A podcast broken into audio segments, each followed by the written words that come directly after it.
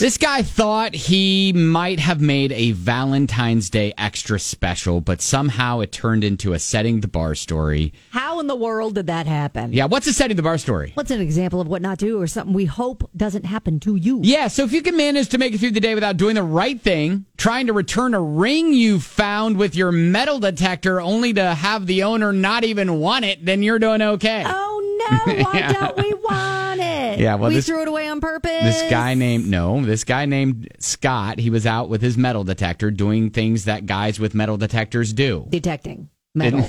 yes, detecting metal. Came across a ring, cleared off the dirt, found out there were initials on it, oh, and a date engraved. All of a sudden now it's probably special. it's a mystery. Yes. exactly. Like it was a wedding band. So he decided that he was going to try and find the owner. Posted posted about it online. Finally, he got a hit. I'm like, you know what? I'm going to try to find the owner. So I, I uh, dunked it in mineral oil, bought a magnifying glass. By the way, this is up in Maine.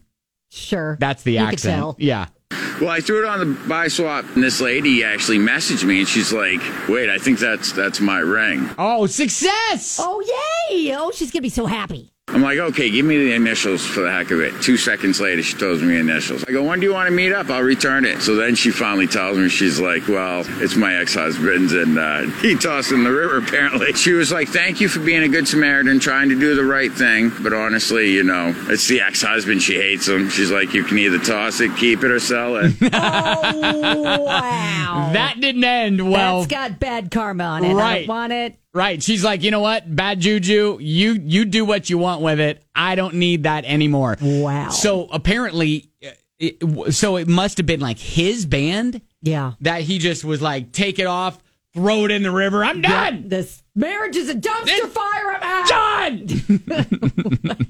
uh, Oh, yeah. man. So Most she. of w- the time when you find a ring like that, they want it. yeah. back. They're like, oh my It's- gosh. It is rare that it is. You know what? That was on purpose. If you could just leave that where I tossed it, that'd be great. That'd be great. In fact, why don't you run over it a couple times with a dump truck? Yep. Okay. Oh. So that's why we turned it into a setting the bar story because look, he had the best of intentions. He did. Yeah. I love his accent too. If we could just have him talk about it a little bit more. so again, if you can manage to make it through the day without trying to do the right thing, only to f- find out that your attempts are unwanted, but you know what? He got closure. he did. That's your setting the bar story.